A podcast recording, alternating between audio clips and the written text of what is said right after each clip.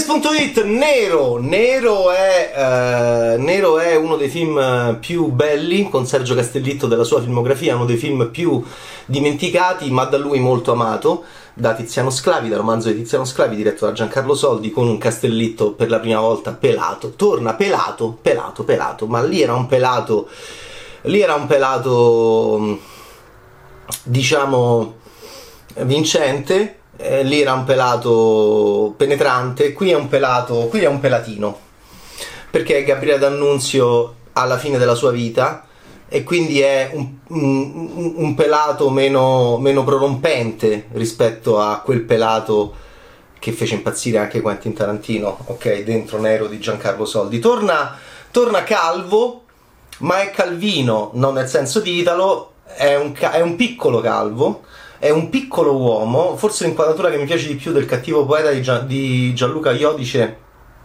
è questo piccolo uomo davanti a una grande donna che sembra uscita da un quadro di Clint e si è svestita.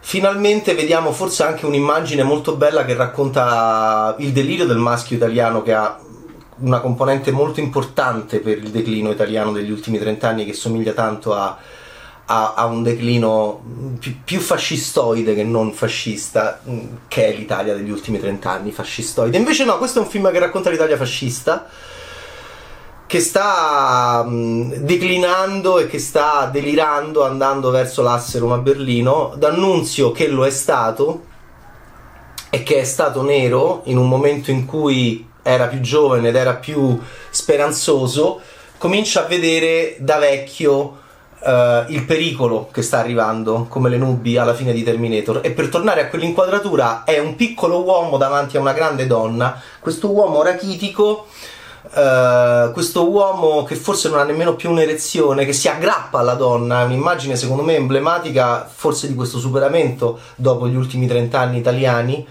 ehm, di maschi orribili, perdenti e assolutamente deleteri per la cultura e per, ehm, e per la vita di questo paese. Eh, è un'immagine da cui ripartire per dire donna, ovviamente, quindi questa grande donna. Eh, ma che non è appunto popputa e, e, e comunque mm, eh, invitante, eh, come quelle di Federico Fellini, è una grande donna verticale che è quasi distaccata da Gabriele D'Annunzio e D'Annunzio è questa gobbetta, questa schiena, questa testina minuscola, completamente pelata che noi vediamo da dietro. Finalmente qualcuno che fa un'inquadratura che ci racconta qualcosa dell'Italia degli ultimi 30 anni. Forse da questa inquadratura possiamo uh, andare oltre. E in fondo c'è il senso anche del film di Gianluca Iodice, perché? Perché D'Annunzio stesso vuole andare oltre eh, perché si è reso conto che c'è qualcosa nel film, almeno l'annunzio del film, si è reso conto che c'è qualcosa che, che non va. Eh, e quindi eh, ecco questo Apocalypse Now, mm, come dice Max Mazzotta in Pazzi di Renato De Maria, ecco questo, questo, questo Apocalisse ora eh, in versione italiana, quindi con il giovane che viene mandato dal, dal Kurz, dal generale Pazzo, il comandante lo chiamano, il comandante, il comandante lo chiamano così per tutto il film e quindi siamo nel 1936 e il giovane federale di Brescia Giovanni Comini, interpretato da Francesco Patanè, eh, va, eh, va, verso Gabriele D'Annunzio, viene inviato eh, da Starace, quindi viene inviato dal direttorio nazionale del fascismo, viene inviato al Vittoriale sul lago di Garda per capire il pazzo eh, da che parte sta. In realtà il regime ha capito molto bene da che parte sta il pazzo, non sta più dalla parte di Benito Mussolini, ma D'Annunzio è come un dente guasto, o lo ricopri d'oro, o, o, o lo si ricopre d'oro, o lo si estirpa. Quindi eh, all'inizio subito c'è questa apocalisse ora, il piccolo federale convinto, è bello l'inizio del film, è un buon film il cattivo poeta, perché Comini è questo piccolo italiano, ma come siamo tutti noi, che ha un lavoro, che ha una famiglia che lo stima, una ragazza che lo bacia, eh, uno stipendio che arriva, una carriera davanti a sé. E, e quindi Comini è un piccolo borghese interpretato molto bene da Francesco Patanè, molto fresco all'inizio ed è un fascista convinto di poter far bene il suo lavoro e quindi quando Starace lo chiama beh lui eh, è va verso D'Annunzio con un po' di soggezione ma nemmeno troppa. Infatti nei suoi primi eh, rapporti come appunto Apocalypse Now nei suoi primi rapporti lo definisce un pagliaccio.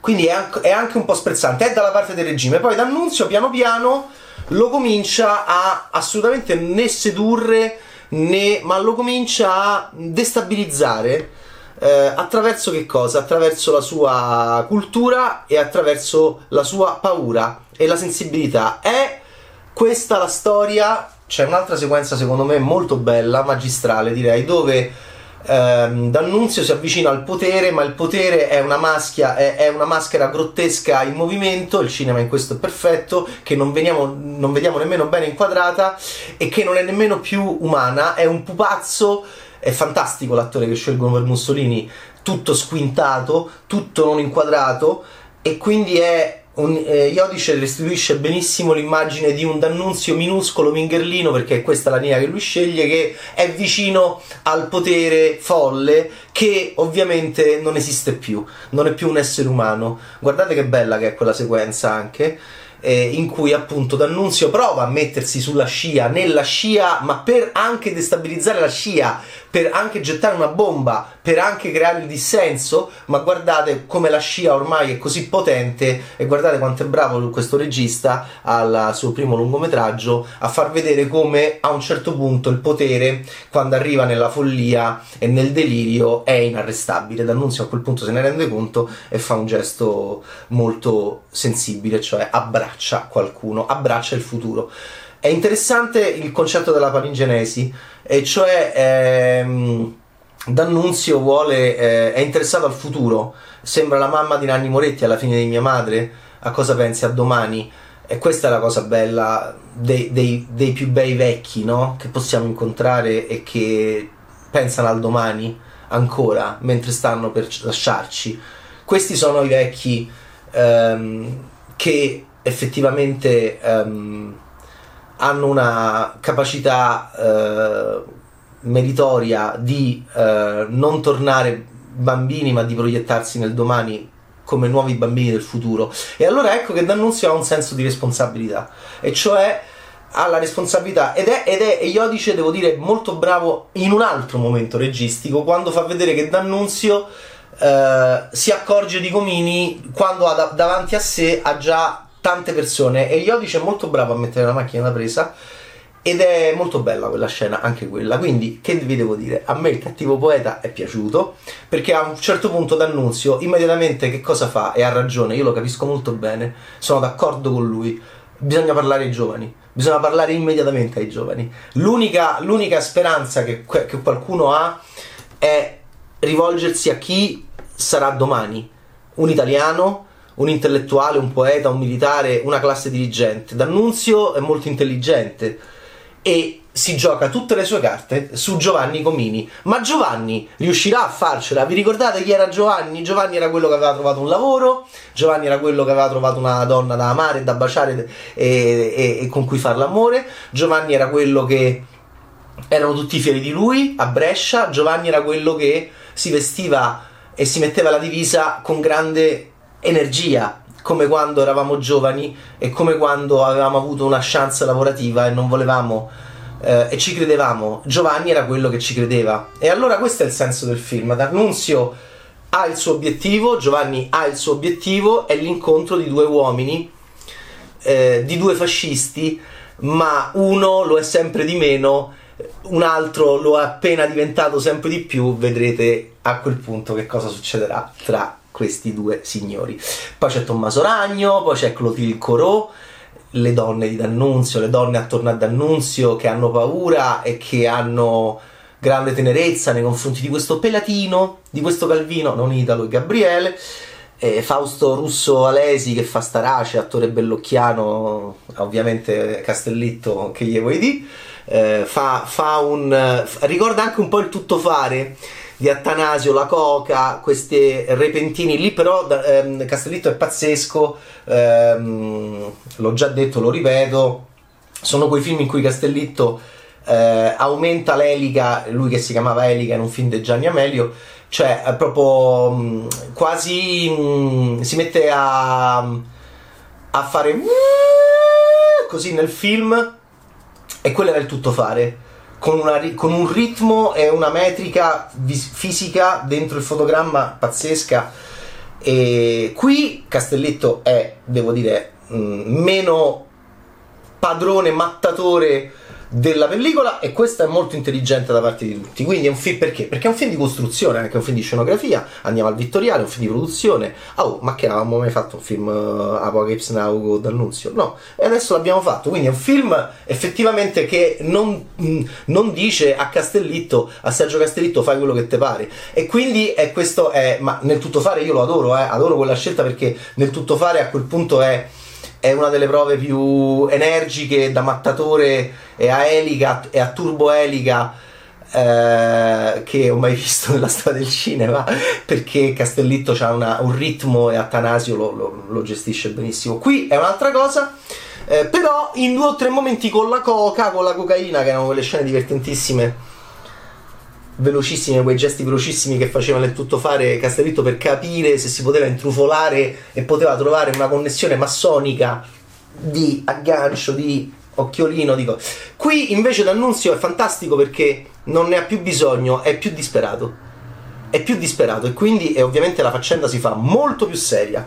E qui c'è il discorso del guardare, guardate che bella che è quella scena del subito, anche se lontano, lui percepisce la presenza. È bellissimo. Giovanni Comini sta arrivando. Gianni, Gianni, Gianni, cioè immediatamente questo entusiasmo nel chiamarlo anche Gianni dell'uomo che aveva creato parole entusiasmanti per raccontare l'energia anche della modernità, lo scudetto, di questo genio appunto della cultura italiana che però appunto si rifiutava di pensare che avessimo potuto rompere con, con la Francia, per esempio. E infatti lo chiede moltissimo all'inizio del film. E questa idea della Germania è anche molto divertente. Questa idea di avere che fa coi barbari per D'Annunzio è qualcosa di quasi inconcepibile. Il cattivo poeta è un bel film. Eh, c'è Massimiliano Rossi. Eh, e, c'è, e, c'è, questa idea, c'è Olino Musella, diciamo, che fa il suo e c'è questa idea anche di scenografia, film in costume ovviamente ambientato nel 1936, questo qua se sta, chi- sta chiuso al Vittoriale da 15 anni, il regime ha paura di D'Annunzio. E ovviamente il film è buono, nonostante ci sia cattivo nel titolo, è buono sto film perché, perché a- alla fine arriva con una tesi, non una tesi, uh, la tesi, arriva con un'idea. E quindi chiude con una sua ricostruzione gialla. E questo è un film di personalità. Il cattivo poeta è un pavone? Eh? È un galletto, è un maschio italiano che bisogna andare sempre in buca? Lo era un tempo, divertentissimo il discorso di D'Annunzio su questa mit- mit- mitologica sua apparizione con eh, il ventre cinto de, de piume di pavone, con D'Annunzio che fa il verso del pavone e rincorre queste donne del popolo poi, quindi appunto eh, donne eh, splendide, floride come la terra, donne della terra, donne del popolo, donne floride e fertili e accoglienti e astru- assolutamente appaganti. E quindi e D'Annunzio racconta questa cosa, la racconta, eh e ri- questa cosa del pavone è molto divertente, però adesso l'uomo d'Annunzio è ovviamente, essendo intelligente, in un'altra fase e, eh, e quindi Gianni. Gianni, Gianni, Gianni. È un bel film, Il cattivo poeta, occhio alla crapa pelata di Castellitto, che lo, lo, era, la, eh, lo era già pelato in nero, ma quello era un pelato prorompente, questo è un pelatino eh, che mh, mm, sempre più piccolo, sempre più piccolo, sempre più piccolo, ma non ha la gobba del re canadese, però sempre più piccolino, sempre più piccolino cerca di capire come anche sfuggire a se stesso e agli errori che ha compiuto, credendo in qualcosa nella quale adesso non crede più. E credendo in qualcosa di cui ora è profondamente eh, e per cui ora è profondamente angosciato e per cui prova un enorme terrore legato al futuro. Il cattivo poeta Gianluca Iodice, devo dire, un ottimo esordio alla regia e un'ottima idea di far cinema italiano ambizioso. Ciao Betaste!